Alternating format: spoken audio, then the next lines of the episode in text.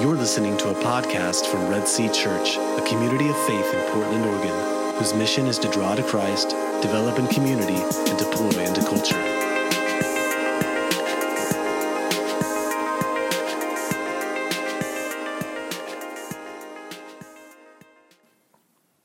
A pilot is bringing in an airplane for a landing, and you are on that plane. Is it important that the pilot get that landing right? Are there consequences if that pilot does it wrong? A surgeon is doing open heart surgery on you.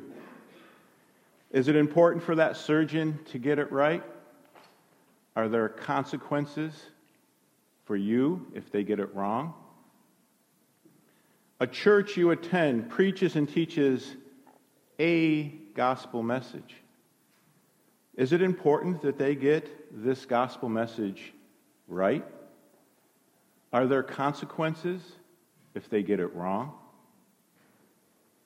Let's say that the church you attend does preach a biblical gospel message.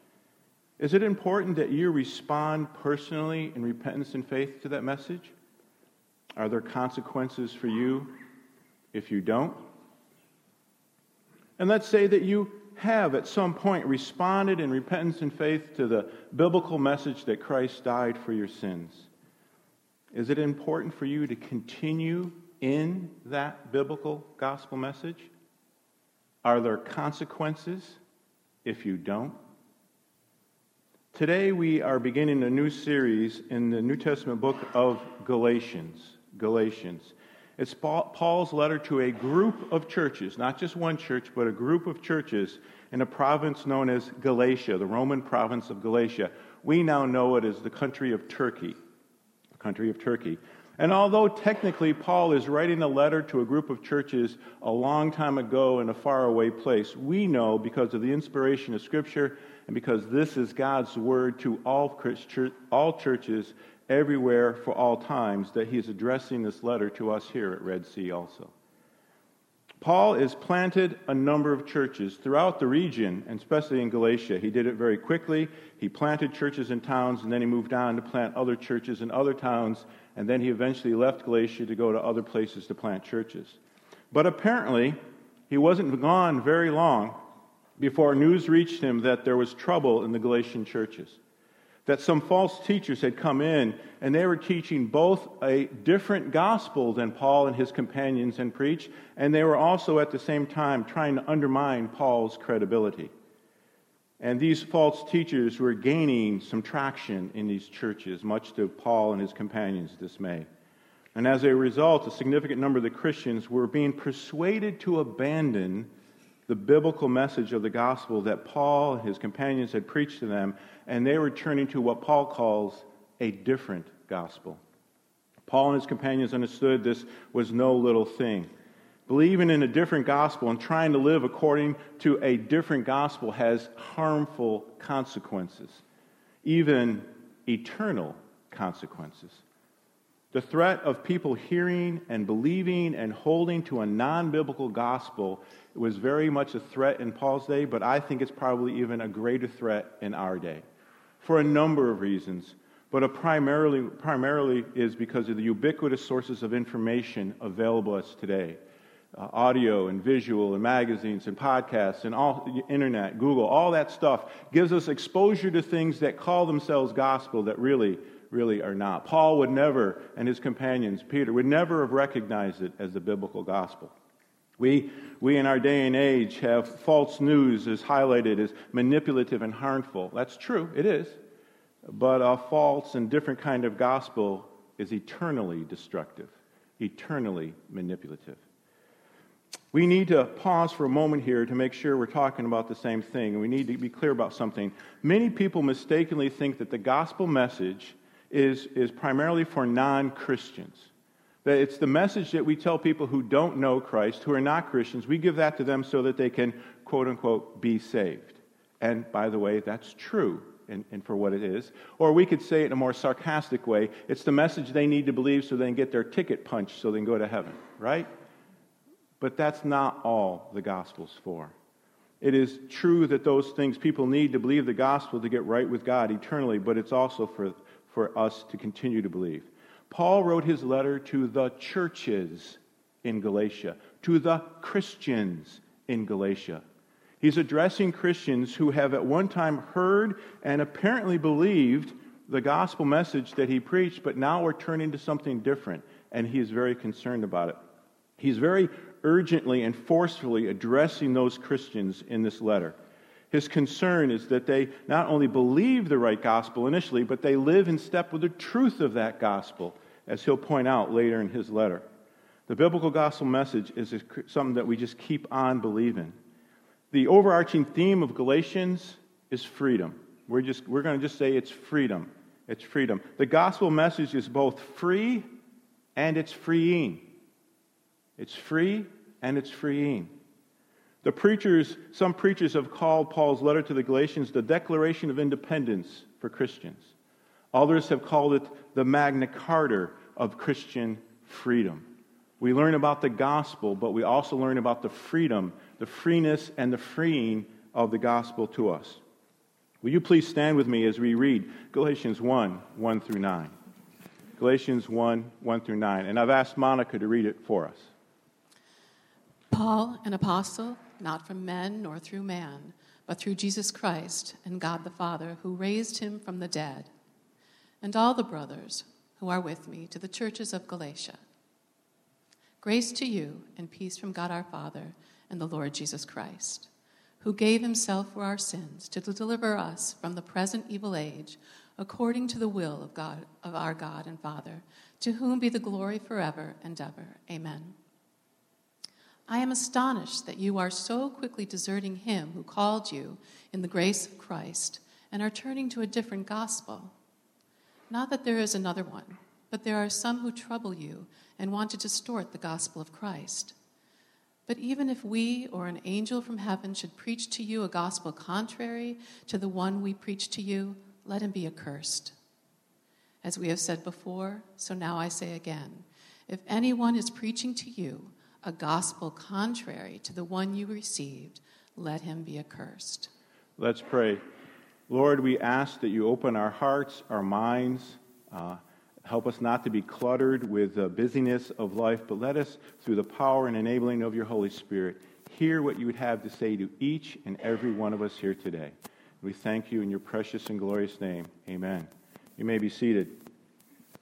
As, as just with a quick reading of those verses, just with a quick reading of those verses, Paul begins his letter with a confrontational punch.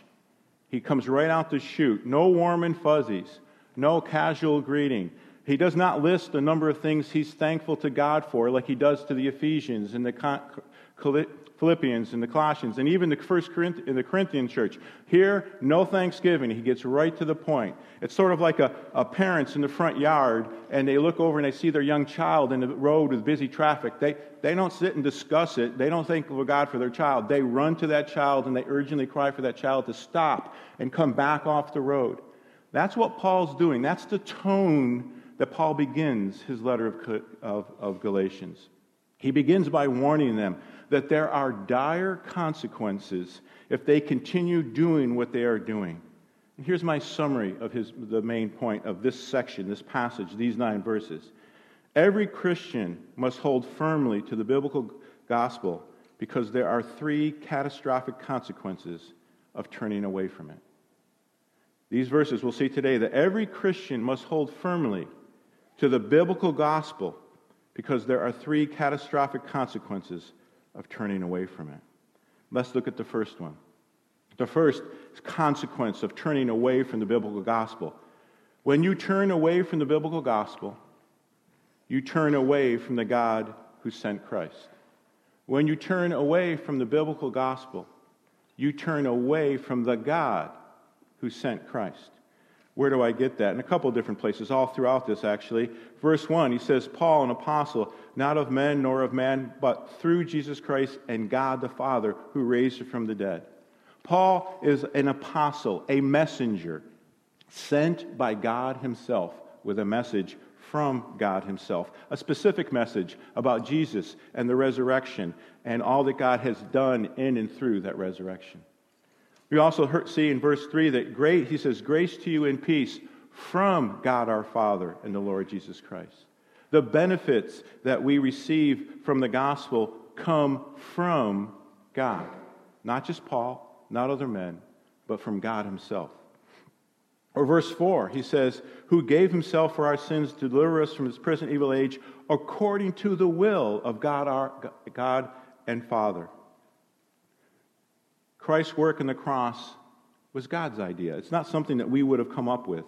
And it is the fulfillment of God's plan and his promises and his purposes, not ours. And in verse 5, he says, To whom be glory forever, ever, amen. For eternity, God will be getting the due recognition for what he has done in the gospel and through the gospel. All that is pointing throughout there that God is the source of the gospel and God is the supplier of the benefits that come through the gospel for anyone who turns to and believes. Therefore, how we treat the gospel message is how we treat God Himself. How we treat the gospel message is how we treat God Himself. Here's a little analogy to help us understand it. It's not that complicated. As you might know, we live with our son Jordan, his wife Carly, and the three sons, Carter, Jesse, and Zach. Let's say that Carly, which happens so frequently. Carly's in cooking dinner for, their, for them, and she's in there, and it's dinner time. So Zach's in with her, and, and Jesse and Carter are out on the trampoline bouncing away. And she sends Zach out to them and says, Zach, tell your brothers that I cooked dinner. It's ready. They need to stop on the trampoline, come in, wash their hands, and sit down on the table, and they need to do it now. This is only hypothetical, of course. So Zach dutifully goes out and delivers that message word for word. He has lots of practice. He can do it word for word. But let's say Carter, Carter decides, you know what, I like jumping on the trampoline. I'm going to keep jumping on the trampoline. And with Jesse, though, immediately gets off the trampoline and heads towards the home, but then he sees his bicycle and decides to do a few laps around the yard first. Again, just as hypothetically speaking. And he's going around the yard. Now, this is a simple thing. When, when, who are Carter and Jesse ignoring and disobeying? Zach or Carly? Zach or Carly? Well, obviously, Carly, the mom. She's the source of the message. She's the one who said, This is what the situation is. Zach is just simply the carrier, he's simply the messenger. The consequences of disobeying aren't because they disobeyed Zach, it's because they disobeyed mom right? We understand that. In the same way, when someone ignores and turns away from the biblical gospel message that a messenger is saying, whether it's Paul in this letter or whether it's us preachers preaching on Sunday or somebody in a book, doesn't make a difference. When we are the messengers of that gospel and it is ignored, it is rejected, you're not rejecting us. You're not rejecting Paul. You're rejecting the God whose message we are preaching. Paul even makes it explicit in verse 6. Let's look at verse 6. He says, I am astonished that you are so quickly deserting him who called you and the grace of Christ and are turning to a different gospel. You see that? You are deserting him. You're not just, just deserting the gospel, you're deserting him, God the Father, who called you in Christ. The word deserting there means to turn away from. You once were facing it, now you're leaving it. It's turning your backs on something. It means to transfer your allegiance. It's more than just changing direction. It's meaning, I don't want that anymore. I want this. It's used of soldiers who become traitors and fight for the other side. That's a deserter. That's what he's saying here. It is not just that they were turning away from a specific set of beliefs. That's not Paul's point. There is a different gospel they're believing, and that's a problem. But his primary concern right out the chute is that they are turning their backs on God Himself when they believe a different gospel. When a person turns and listens to this, is for gospel, he's turning from God. Do you think there may be consequences for deserting God? For deserting God? Maybe catastrophic consequences? We need to go on to the second point here. When every Christian must hold firmly to the biblical gospel because of three catastrophic consequences of turning away from it. The first one was when you turn away from you turn by turning away from the gospel, you turn away from God. But the second one is similar.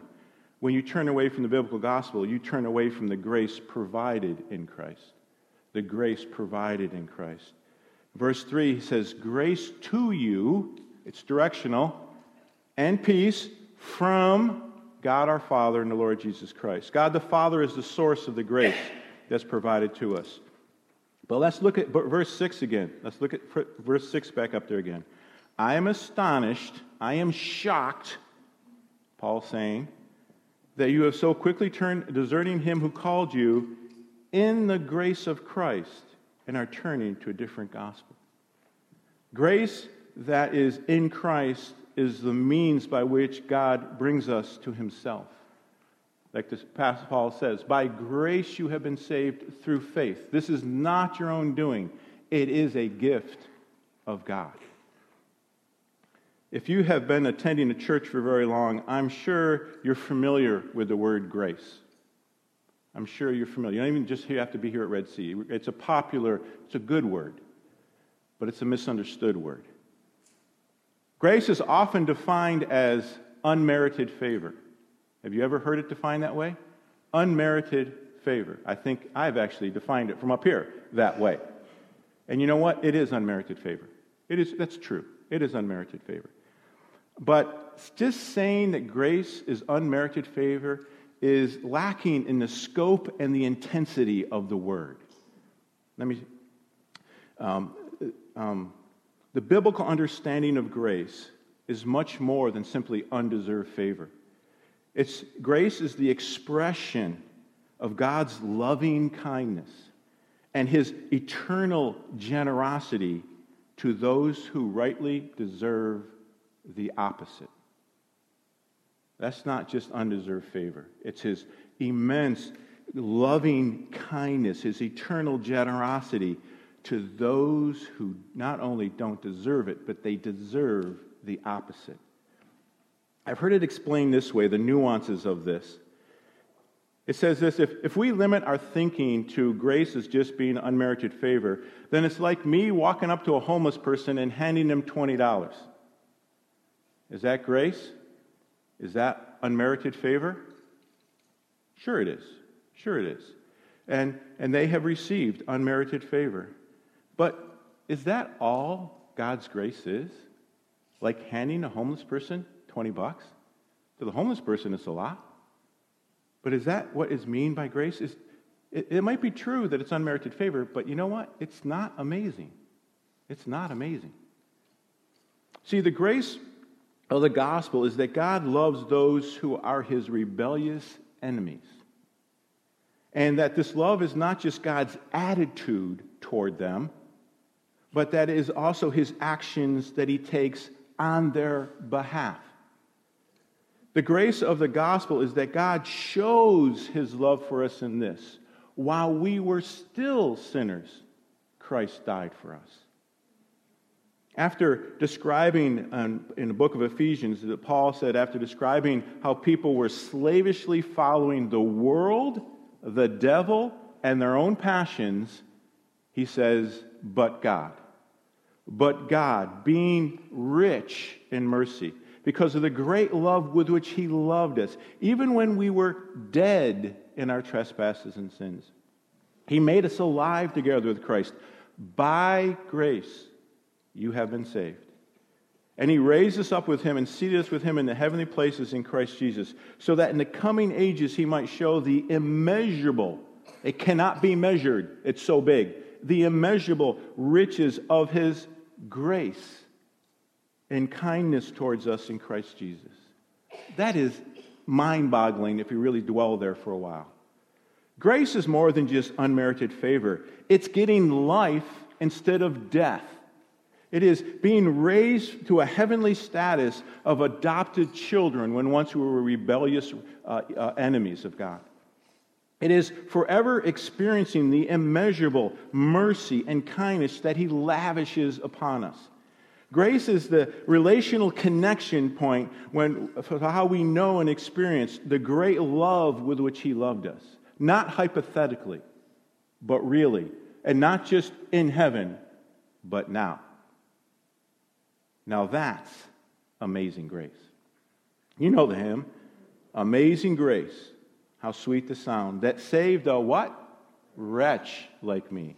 I once was lost, but now I'm found. I was what? Blind, but now I see. That's why it's amazing grace. Paul wants us to be clear when we turn away from the biblical gospel, we turn away from the grace provided in Christ. Do you think there are any consequences from turning away from God's grace provided for us in Christ? Could they actually be catastrophic consequences? We need to move on. Every Christian must hold firmly to the biblical gospel because of three catastrophic consequences of turning away from it. If you turn away from it, the gospel, you turn away from God who sent Christ, you turn away from the grace provided in Christ. But when you turn away from the biblical gospel, you turn away from the deliverance achieved by Christ. You turn away from the deliverance achieved by Christ. In, great, in, in the, the main section there of 3 through 5, Paul says this Grace to you and peace from God the Father and our Lord Jesus Christ, who gave himself for our sins to deliver us from the present evil age, according to the will of God our Father to whom be glory forever and ever. Amen. There's a mouthful there again. These three verses are a great summary of the heart of the biblical gospel. It's not all of it there is, but this is a great summary of the heart. He begins his letter. Let's make sure we're clear on the heart of the gospel. He says, what does these, these the verses tell us? First of all, it tells us who we are.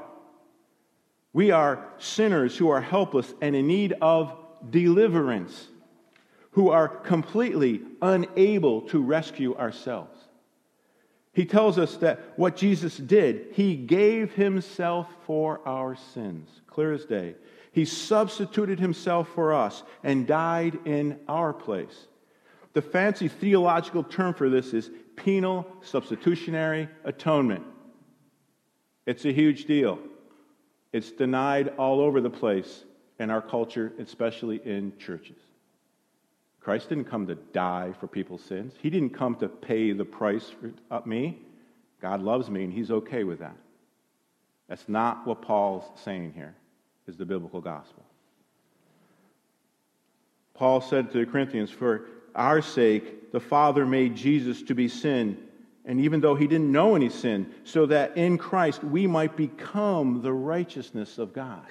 Or let me rephrase that. He says, when people are sinners, guilty before the perfect God and deserving his wrath, but when Jesus died on the cross, God did the great switch, the great transfer. He transferred the guilt of our sin to Christ, and he transferred Christ's righteousness, his right standing before the Father, to us. That's quite a deal, by the way. Jesus delivers us from guilt and shame and fear that dominate our lives in this present evil age. It also tells us, these couple verses tells us that the outcome of Jesus' substitution, the outcome for us of Jesus' substitution and for God. He says, We get grace and peace provided to us by Christ. God gets glory forever and ever. We are the joyful benefactors, beneficiaries, I should say. We are the joyous beneficiaries uh, and God is the glorious benefactor. Let's not confuse those two. Now let's, let's focus on the first part of verse 4 a second. Can we put verse 4 back up there? Who gave himself for our sins to deliver us from the present evil age. I think we need to be clear here again. We need to make sure we understand what he's saying here. The biblical gospel is not instructions on how to escape the present evil age. The biblical gospel is not instructions on how to escape the present evil age. Rather, it's an announcement that we have been delivered from the present evil age. When we think of it as escaping, we emphasize what we do to place ourselves out of harm's way, right? We love guys like Houdini who are in unimaginable predicaments and they get themselves out. We like our movies when our hero, the guy we're rooting for, in the last seconds of the thing breaks free and in his cunning or his effort gets free from the bad guy. That's why he's the hero. And sometimes the gospel is communicated that way, and sometimes we believe it that way. Here's an analogy of somebody who's drowning. Somebody's out there that's drowning, and we're on the shore, and we want to share the gospel message of not drowning with them. We say, hey, hey, drowning person, hey, yo, hey, over here, yeah. What you need to do is to start to swim. What you need, like this, look at me, like this, swim. That will solve your problems, right? Or, or in our day and age, hey, drowning person, you got your phone with you? Because they probably do. You got your phone with you? Google drowning. Okay, if you do, you'll get 1,457,512 hits, and you know it's not a good thing. You shouldn't do that. Or the one that I probably would do, I lean towards naturally. Hey, drowning person, I have here a 12 step process for not drowning. Okay? I'm going to throw it to you. Don't worry, it's laminated. It's laminated. It's not going to get all wet. Here's the thing follow the steps, but you must do them in order. Don't skip a step. Are any of those the gospel? No. Any of these are, are just a lie. They sound like what we want to do. They sound sometimes, if we break down what we say, sometimes that's what we say. How about this? Hey, drowning person, a lifeguard is next to you. When he grabs you, don't fight.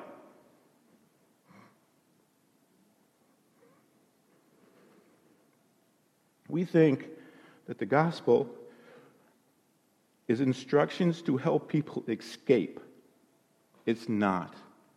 They need to be rescued, they need to be delivered. When we tell people that they can escape, who gets the credit? The person escaping. Houdini, yay, Houdini. Yay, movie hero. Yay, us, because we escaped from the present evil age. That's not the biblical gospel. The biblical gospel does not lead us to cheer ourselves or any other person. It leads us to praise God and Christ, who alone delivers us. Grace to you and peace from God our Father and the Lord Jesus Christ, who gave himself for, for us to deliver us from the present evil age according to the will of God the Father, to whom in glory forever and ever. Amen. Does it matter if we get the gospel right and whether people hear what Christ achieved for us? Are there consequences for getting that wrong? Every Christian must hold firmly to the biblical gospel because there are three catastrophic consequences. When we turn away from the biblical gospel, you turn away from the God who sent Christ. When you turn away from the biblical gospel, you turn away from the grace provided in Christ. When you turn away from the biblical gospel, you turn away from the deliverance achieved by Christ. Are these really catastrophic consequences? Aren't you being a little dramatic, Royce? How serious is this? Well, I thank Paul. He doesn't leave us in doubt. Let's look at verse, I'll read to you verses 8 and 9. This is how he enters this section, this section. But if we or an angel from heaven should preach to you a gospel contrary, different from the one that you preach to you, that we preach to you, let him be accursed. The word means eternally condemned. May he, ro- he or she roast in hell. It's not a little, for a guy who preaches the gospel, that's not a little statement. And he goes on in verse 9, as we said to you before, so now I say again, if anyone is preaching to you a gospel contrary to the one you received, let him be accursed. A couple quick observations about these verses. First, notice that Paul includes himself and his companions in the warning, right? Even if we change our minds and come back with a different message, don't believe it. Nobody is exempt from this. Not even the, Paul, not even the apostles themselves. In fact, a little later in Galatians, we're going to see where Paul confronts an apostle, a fellow apostle, on his preaching of the gospel. Second observation of these verses, and the one that I find a bit alarming Paul is apparently not telling the churches of Galatia anything that he hasn't already told them before. That's the part that catches me off guard. This isn't news to them.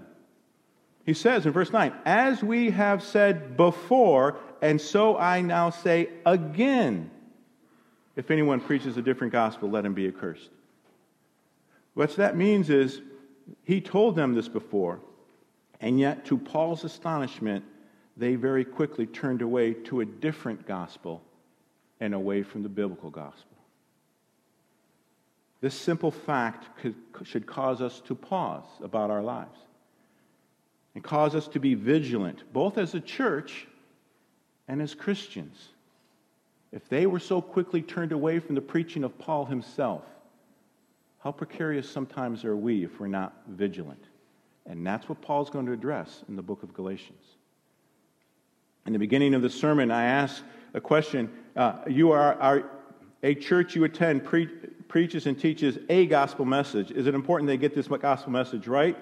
Are, the consequence, are there consequences for them getting it wrong?